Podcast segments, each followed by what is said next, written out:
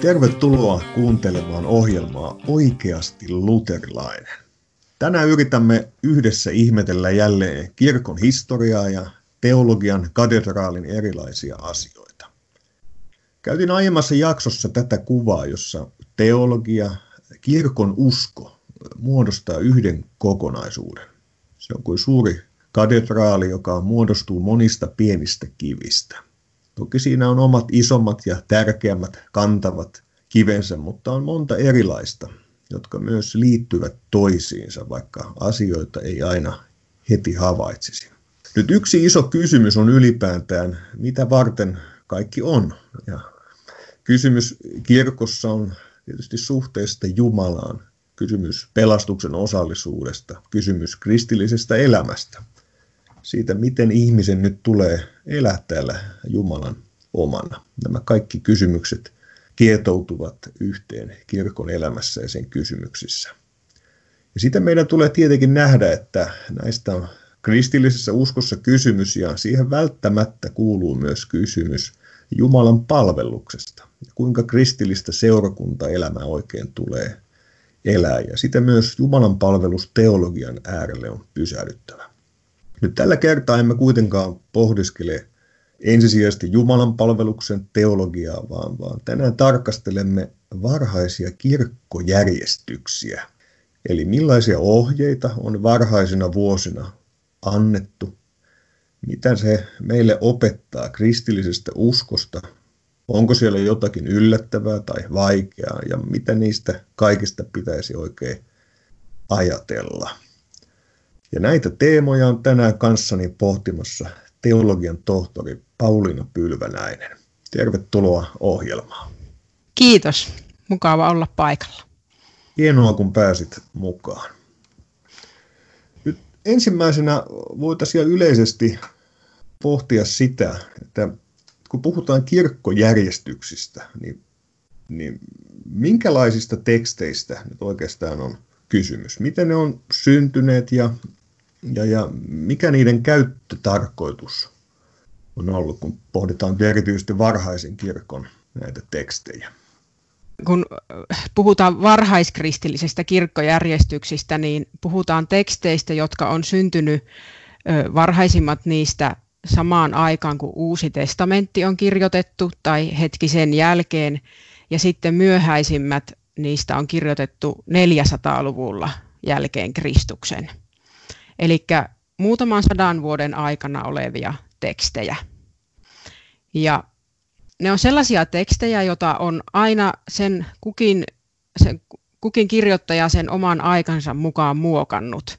Eli ne ovat lähteneet yhdestä tekstistä liikkeelle ja sen jälkeen on muokattu toinen teksti, jossa on käytetty sitä ensimmäistä tekstiä apuna ja sitten siihen on lisätty toisista teksteistä tai kirjoittaja omasta päästä tai omasta elämästä materiaaleja ja sitten näitä tekstejä on taas edelleen kopioitu ja muokattu aina sen hetkisen ja sen seurakunnan tilanteen mukaan. Ja sen takia siis se on tämmöinen tietynlainen tekstilaji, jolla yleensä ei, ei tiedetä kuka ne on laatinut. Ne on monesti kirjoitettu apostolien nimissä, mutta on ihan selvää, että ei, ei 200 vuotta apostolien kuoleman jälkeen ne voi olla oikeasti apostolien kirjoittamia, mutta joka tapauksessa semmoisia ohje, ohjetekstejä. Okei, että mitkä on semmoiset keskeiset varhaiset kirkkojärjestykset, jotka tulisi nostaa esiin? Mitä sieltä löytyy?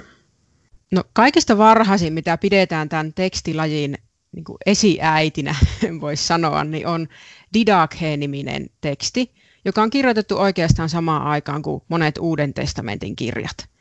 Ja sitten sitä muokkaamalla on lähdetty tekemään muitakin kirkkojärjestyksiä.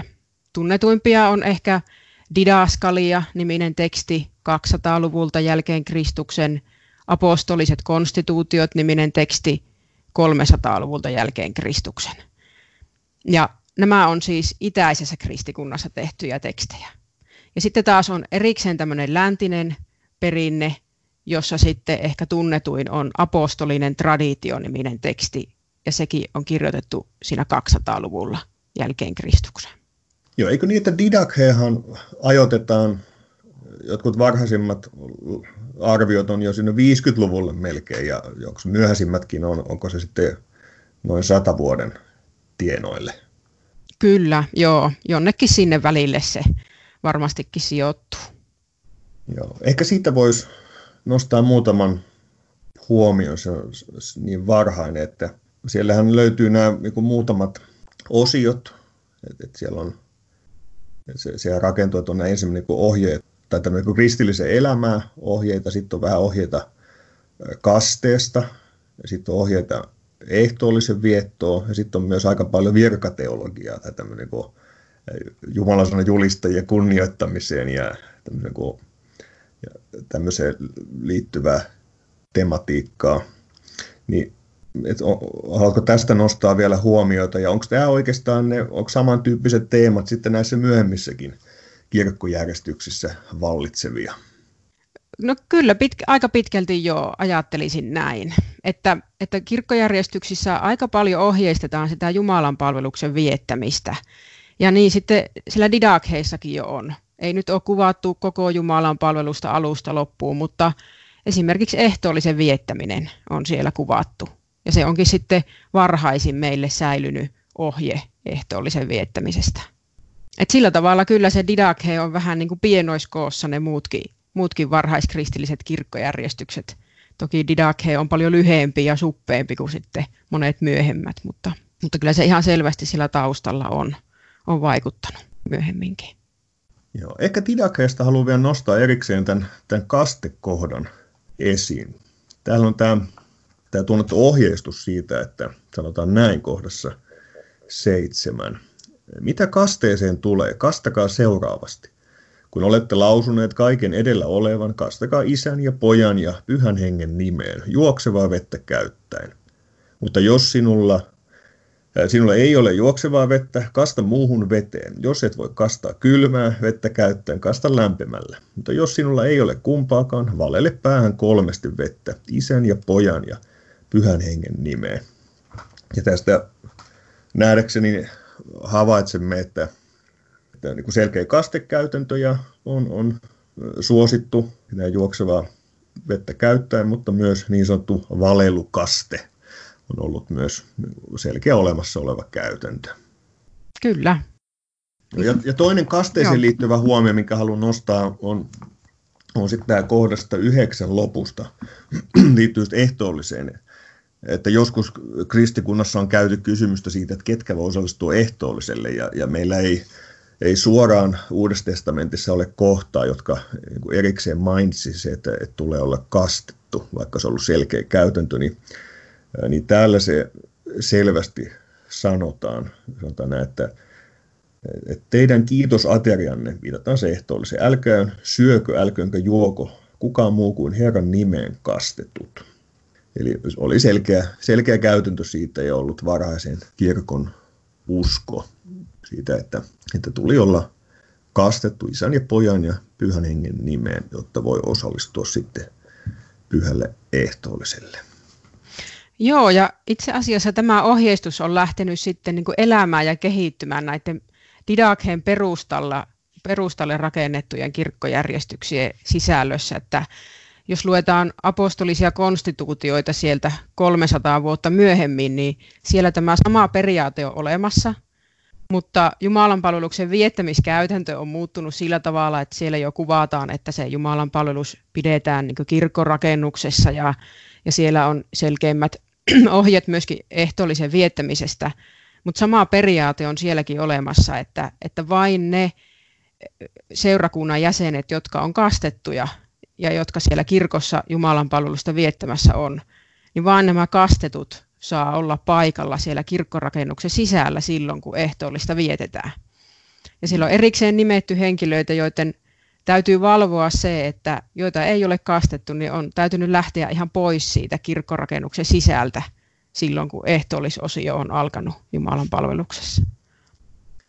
Niin oli tämä kuuluisa lausautus, että ovet, ovet, ja sitten tuli poistua ne, jotka eivät olleet vielä kastettuja. Se niin, kyllä. Joo, ehkä tästä tuleekin kun mieleen kysyä ehkä niin laajemmin sitä maisemaa, mikä meille avautuu näistä kirkkojärjestyksistä varhaiseen kristillisyyteen. Koska joskushan se esitetään juuri niin, että puhutaan, että ensin kokoonnuttiin siellä kodeissa.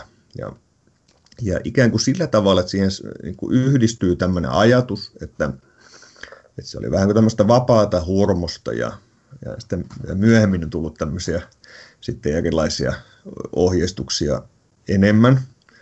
Ja, mutta sitten me nähdään vaikkapa juuri tuosta viittaamasta niin kohdasta, että hyvinkin selkeitä ohjeistuksia on ollut varhain, ja se on jo varhain on, on kokoonnuttu sakramenttien äärelle, kun sana ja sakramentit on ollut siellä ytimessä aivan, aivan ytimestä. Mutta miten sä kommentoisit tähän kysymykseen tai ajatukseen, kun puhutaan varhaisista jumalanpalvelusliturgioista? Mitä ne kertoo meille varhaisesta elämästä tai, tai liturgiosta ja kirkkojärjestyksistä? Että onko, onko se ollut vapaata hormosta, onko villiä ylistystä vai onko se ollut koreaa suitsutusta? Mitä meille piirtyy? Onko se ollut, millaiset on ollut tehtävät ja, ja, ja miten seurakuntalaiset on, on osallistunut? Mitä me tiedetään? Joo, joo, no ainakin täytyy muistaa se, että, että ensimmäiset kristityt oli hyvin pitkälti juutalaisia. Eli heillä oli, he olivat saaneet juutalaisen kasvatuksen ja olivat viettäneet juutalaista hartauselämää koko ikänsä siihen asti, kun heistä tuli kristittyjä. Eivätkä he ajatelleet, että he nyt varsinaisesti ovat on perustamassa tässä uutta uskontoa, kun he alkoivat uskoa, että, että Jeesus oli se heidän odottamansa Messias.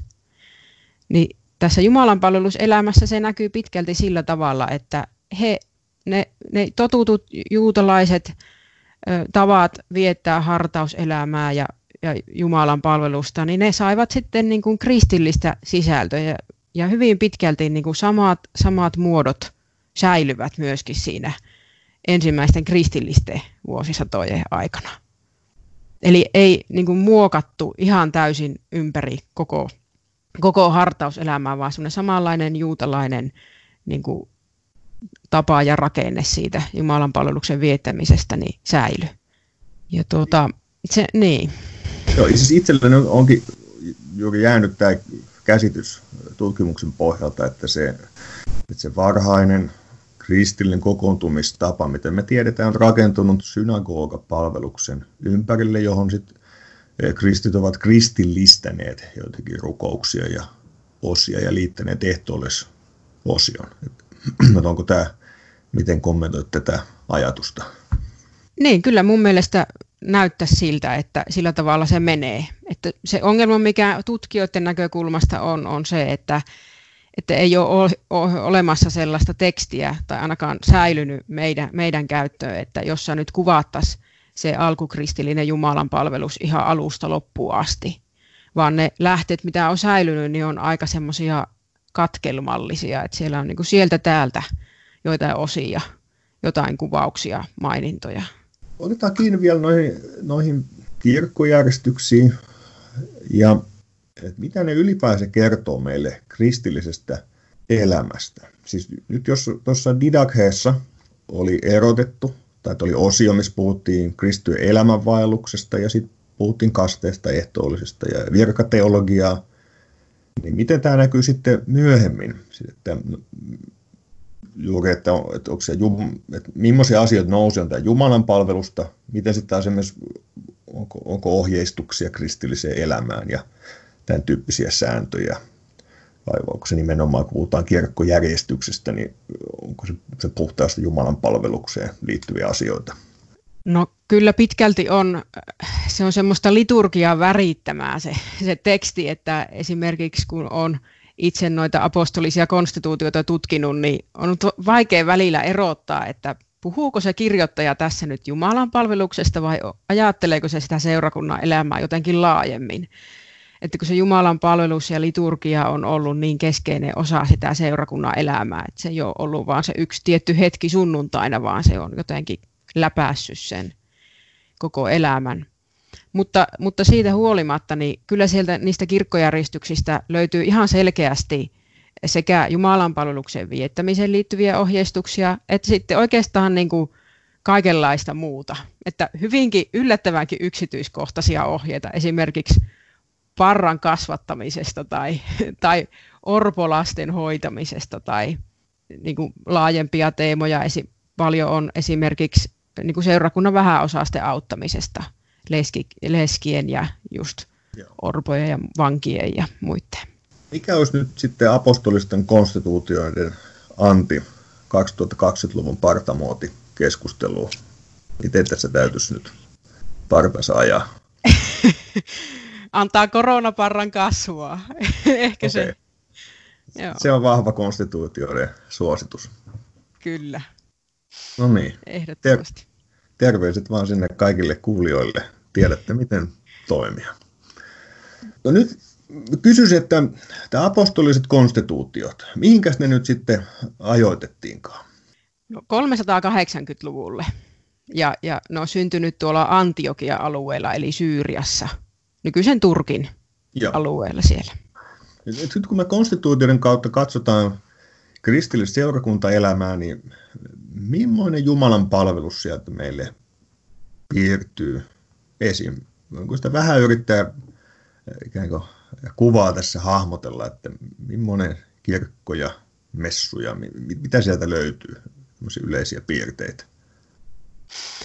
No aina kun mä luen sitä Jumalan palveluksen kuvausta, joka sillä on kuvattu, niin mulla alkaa soimaan päässä semmoinen Lemmen laivan nimisen vanhan, olisiko 80-luvulla tehty sarja, niin tunnari, koska siellä apostolisia konstituutioissa niin siellä Jumalan palvelusta kuvataan tämmöiseksi niin kuin kirkkolaivaksi, tai että se kirkkorakennus on kirkkolaiva ja sitten, tai laiva, ja sitten se seurakunta, joka sinne Jumalan palvelukseen kokoontuu, niin se on niin kuin nämä laivan matkustajat. Ja koska on kuitenkin niin jo aika pitkälle kehittynyt se seurakunnan elämä ja järjestynyt jo sinne 300-luvun lopulle tultaessa, niin myöskin se Jumalan palveluksen vietto on sille tarkasti organisoitunut. Tai ainakin näissä apostolissa konstituutioissa halutaan kuvata se sellaisena, että, että on tietyt tehtävät tietyillä henkilöillä siellä Jumalan palveluksessa. Ja nyt jos käytetään tätä laiva-termistöä, niin siellä sanotaan siis, ei ole omaa keksimää, vaan ihan suoraan sieltä sieltä kuvastosta niin on, että, että seurakunnan johtaja eli piispa ja sitten näitä, tätä muuta papistoa eli presbyteerejä, niin heitä pidetään sen laivan kapteeneina, kapteeneina ja perämiehinä. Eli he on siellä Jumalan palveluksen johtotehtävissä, varsinkin tämä piispa. Ja, ja sitten diakoneja ja sekä mies- että naisdiakoneja, joita apostolissa konstituutiossa ohjeistetaan, niin heitä, heissä kerrotaan, että he on tämmöisiä stuertteja, jotka sitten ohjaa siellä niitä laivan matkustajia. Onko nyt niin, että piispatermi tässä tulee ymmärtää, ehkä liittyen, pohditaan kotoista Suomea, niin puhutaan vähän kuin seurakunnan vastaavasta pastorista, kirkkoherrasta vai onko toisaalta on, on jo sitten tietysti ollut laajempia alueita ja vastaavia henkilöitä, mutta mikä se kuin näkökulma tässä tekstissä on piispuuteen? Kyllä se on seura, selkeästi seurakunnan, yksittäisen seurakunnan johtaja.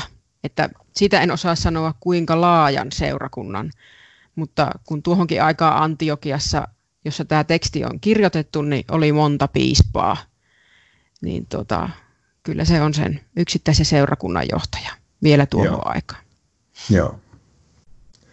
No, pohditaan vähän viran tehtäviä ja miten kristillinen virka on, on vaikka nyt miten se konstituutioissa sitten piirtyy esiin, että miten se on rakentunut. Puhuttiin piispa, sitten on presbyteerejä ja sitten on myös diakoneja – ja, ja tähän joskus viitataan sitten kolmisäikeisenä senä virkana.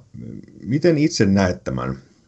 Tietysti ihan hirveän laaja kokonaisuus, mutta jotenkin, että niin tiivistää, että miten konstituutiot esimerkiksi esittää sen kristillinen seurakuntaelämän kokonaisuuden. Mitä tehtäviä kuuluu kellekin? No se virka on tai siinä, siinä mielessä voi ajatella, että siellä on semmoinen kolmisäikeinen virka. En nyt tarkoita, mitkä se viran perusteet on, niistä en nyt puhu ollenkaan, vaan siitä, että siellä on selkeästi semmoiset kolme henkilön ryhmää, jotka on päävastuussa sitä seurakunnan elämästä. Ja ihan ykkösenä, ja jota tosi paljon vastuuta ja tehtäviä korostetaan, on piispa, se seurakunnan johtaja. Ja sitten hänellä on kaksi tällaista avustajaryhmää, jotka on niin kuin erityisessä asemassa siellä seurakunnassa, mutta jotka on selkeästi sen piispa-alapuolella. Ja, ja näistä niin kuin toinen, joka on ehkä piispan niin läheisempi ja jolle enempi annetaan tehtäviä, niin on diakonit ja nimenomaan miesdiakonit. Että he, he voi ajatella, että he on niin tämmöinen piispan oikea käsi ja he niin hyvin läheisessä yhteydessä piispan kanssa toimii ja, ja tekee joitakin asioita niin piispan puolesta ja hänen lähettämänään. No sitten on myöskin nämä presbyteerit, jotka tuohon aikaan yleisestikin kristikunnassa olivat saamassa enempi tehtäviä ja jotenkin enempi asemaa siellä seurakunnassa. Ja heille annetaan apostolissa konstituutioissa erityisesti Jumalan palvelukseen liittyviä tehtäviä. Kun taas sitten diakoneilla oli tehtäviä sekä Jumalan palveluksessa että Jumalan palveluksen ulkopuolella. Luterilainen teologia nähdäkseni tarkastelu asiaa sitä kautta, että, että, on, on, että virka on saanut erilaisia nimikkeitä ja voi olla eri tehtäviä ja juuri eri vastuita, mutta periaatteessa jos on, on semmoinen, että toimittaa sanan ja sakramenttien palvelusta, niin silloin on, on pastori. Ja tässä on, on sitten kysymys, että onko piispaikan vastuussa siitä ja presbyteeri auttaa. Ja, ja nyt tietysti tämä kysymys diakonin virasta on, on mielenkiintoinen. Mulla on jäänyt se käsitys, että, että se juuri se, se nimitys voi vähän ikään kuin vaihdella. Ja, ja joskus on selkeästi, me nähdään oikeastaan Uuden testamentin sivuilta, että siellä diakonit kastaa esimerkiksi ja ja toimittaa ja, ja myöhemmin sitten sakramentteja. Ja, ja selkeästi, miten me katsotaan, että tässä on pastorin vierasta kysymys. Vähän niin kuin oikeastaan Inkerin kirkossa puhutaan pappisdiakoneista edelleen. Ja, ja sitten taas ja toisaalta voidaan katsoa, että ilmeisesti diakonit ei tee näitä tehtäviä. Ja, ja silloin me katsotaan, että ei ole kysymys pastorin virasta. Miten, miten näet, että esimerkiksi konstituutioissa tätä sitten, sitten erotellaan? Ja tämä on tietysti mielenkiintoinen kysymys, on tämä, tämä klassinen kiista sitten nyt vaikka virkateologiasta ja naispappeuskysymys, niin, niin, niin miten sä katsot, että konstituutio esimerkiksi tähän asiaan nyt sitten kommentoisi, tai löytyykö sieltä ikään kuin varhaisen kirkon suuntaviivoja tähän asiaan? No ainakin ensimmäisenä tulee mieleen se, että, että siellä on tosi tarkasti kerrottu, että kuka Jumalan palveluksessa tekee mitäkin. Ja esimerkiksi, esimerkiksi piispalla on vastuulla ehtoollisen asettaminen. Ja hän on ainut näistä henkilöistä, joka pystyy jakamaan leipää. Eli, eli mun mielestä se niin kuvastaa sitä selkeää niin apostolisen viran edustamista siinä seurakunnassa. Ja sitten tuota, se on ihan totta, että jo, jo Uuden testamentin aikana näitä nimikkeitä on ollut erilaisia ja, ja varmasti se semmoinen hajanaisuus ja paikkansa hakeminen on jatkunut sen koko varhaisen kirkon ajan. Ja sitten apostoliset konstituutiot on niin yksi muoto siitä, että miten se asia on ymmärretty.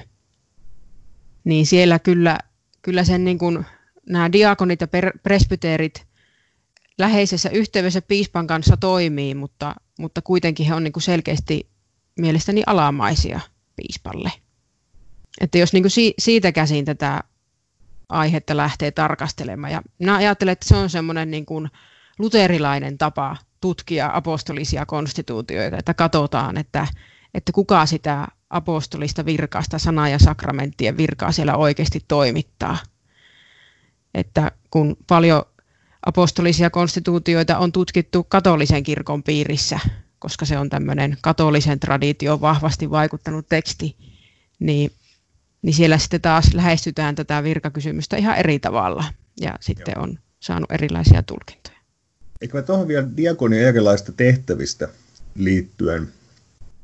Viittasit aikaisemmin, että erityisesti miesdiakonit sitten kuin piispan apuna, niin onko siis tehtävien tasolla sitten piirtyykö esiin ero mies- ja naisdiakonien tehtävissä ja toisaalta lyhyesti kuvata sitten, mitkä esimerkiksi oli miesdiakonien tehtävät ja mitkä oli naisdiakonien tehtävät? Joo, heillä on paljon yhteisiä tehtäviä. Esimerkiksi Jumalan palveluksen ulkopuolella heidän on niin kuin huolehittavaa tästä seurakunnan vähäosaisten auttamisesta piispan apuna. Esimerkiksi vierailee seurakuntalaisten kodeissa ja vähän niin selvittelee, että kuka siellä on sellainen apua tarvitseva. Ja, ja sitten heidän tehtävänä on myöskin tämmöinen viestin vieminen, eli er, esimerkiksi eri seurakuntien välillä oleva postin kanto on diakonien tehtäväksi annettu, sekä miesten että naisten kohdalla.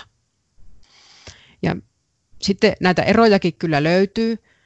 Naisdiakonien tehtävänä on myöskin semmoinen parantaminen, eli, eli tarkoittaa sekä sielun, sielun että myöskin hengen ja ruumiin, ruumiin parantamistoimintaa. Siis tarkemmin en siitä nyt osaa sanoa, mitä se käytännössä on ollut, mutta, mutta semmoinen tehtävä naisdiakoneille annetaan.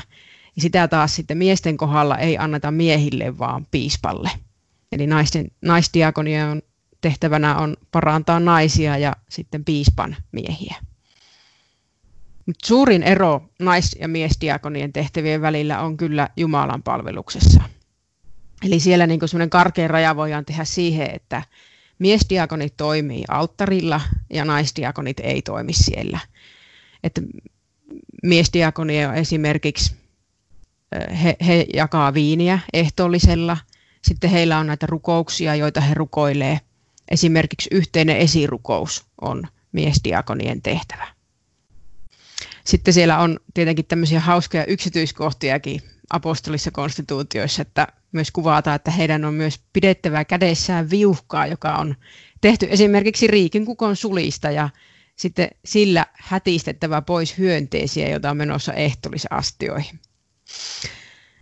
Nyt kun on viime aikoina tutkittu ja puhuttu naispappeudesta ja mietitty, mitenkä, mitenkä varhaiset kristityt naiset sitten seurakunnassa toimi, niin tämä apostoliset konstituutiot on siitä mielenkiintoinen, että, että siellä naisille annetaan kyllä aika suuri rooli siinä seurakunnassa ja ihan tämmöinen virallinen ja vahvistettu rooli, kun on näitä naisdiakoneja ja heille osoitetaan tiettyjä tehtäviä esimerkiksi naisten kasteella avustamisessa ja, ja muussa seurakunnan elämässä ja sillä tavalla niin kuin osoitetaan se, että naisilla oli tärkeä paikka siinä seurakunnan elämässä ja oli semmoisia tehtäviä, mitä kukaan muu ei saanut hoitaa kuin pelkästään naisdiakonit. Mutta siinä suhteessa olisin kyllä tosi varovainen niin kuin väittämään, että tämä olisi perustelu sille, että, että meilläkin voisi nykyään olla sitten naispappeus, koska tuohon aikaan oli, oli nais presbyteerejä, joista presbyteereistä voi ajatella, että ne on lähempänä nykyajan pappeja, mutta nämä oli tämmöisissä harhaoppisissa seurakunnissa. Ja, ja sitten taas niin kuin, ei ole semmoista suoraa yhteyttä näiden varhaiskristillisten diakonien ja sitten taas nykyajan pastorien välillä, jos ajatellaan, että se apostolinen virka oli piispalla. Että, että siinä mielessä mä en niin vetäisi ihan suoraa yhtäläisyysmerkkejä varhaiskristittyjen naisdiakonien ja, ja nykyajan naispappien välillä. Vaan enempikin pitäisin sitä osoituksena siitä, että naisilla on ollut jo tuohon aikaan tärkeä osa ja tärkeitä tehtäviä seurakunnassa tietyllä paikalla.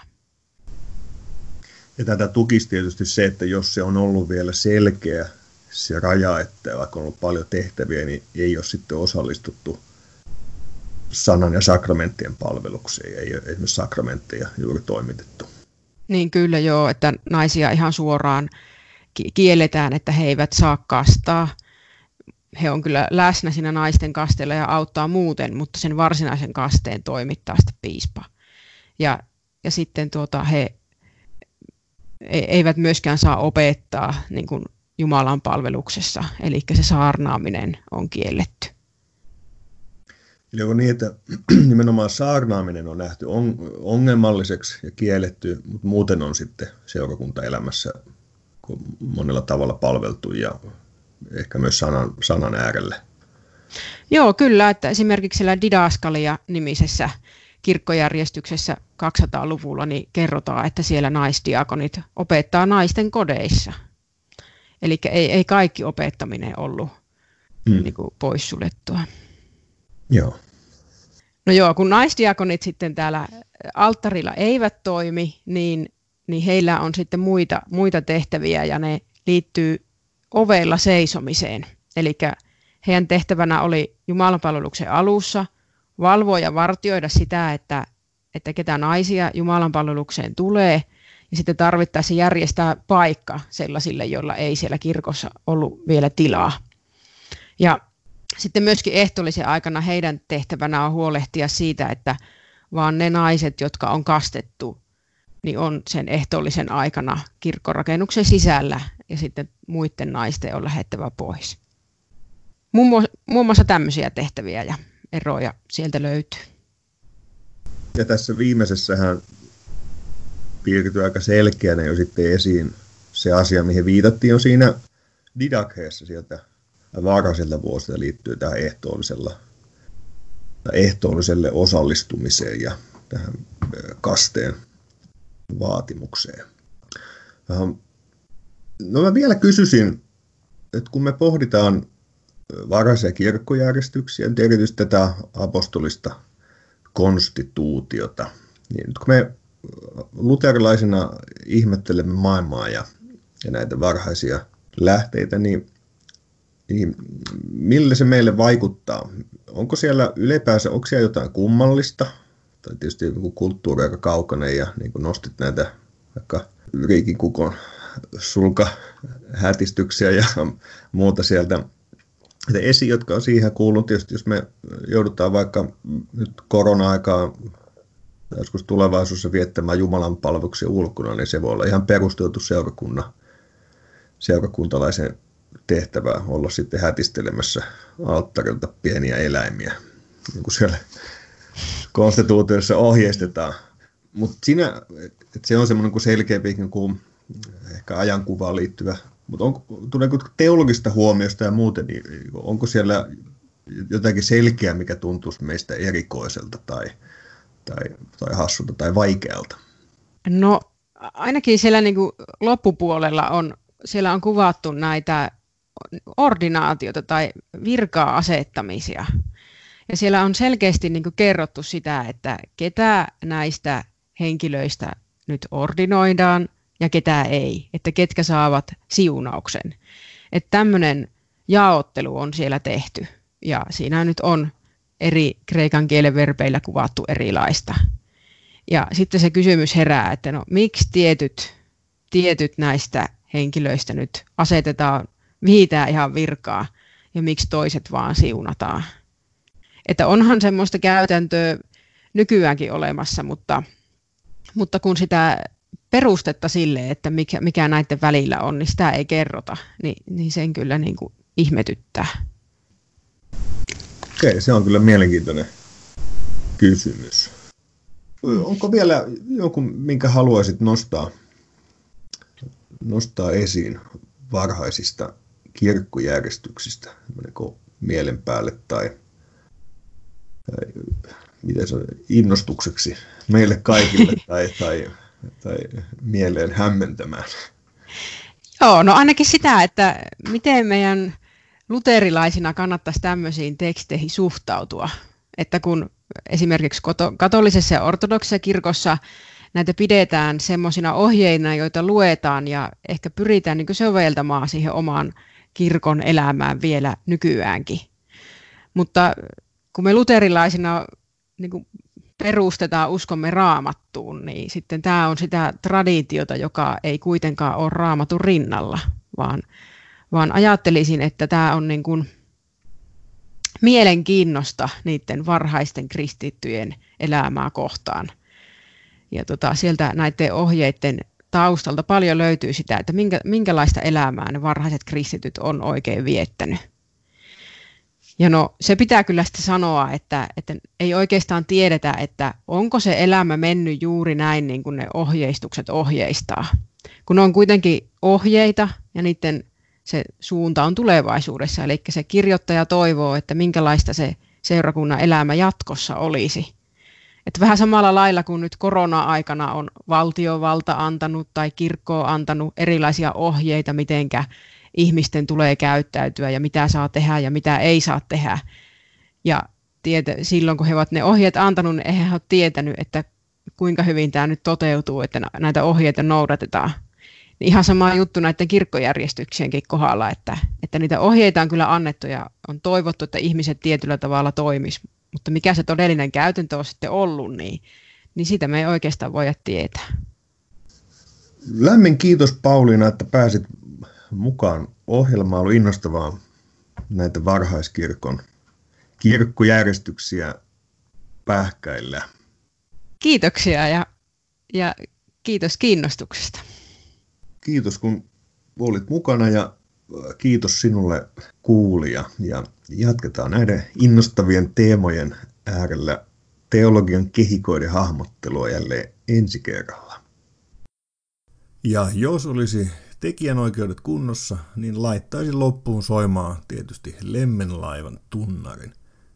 Mutta lueskelin, että jopa hyräily voi olla tekijänoikeusrikkomus, joten tyydyn tapailemaan tunnaria vain mielessäni ja kuuntelijat voi sitten etsiä tunnarin helposti internetin ihmeellisestä maailmasta.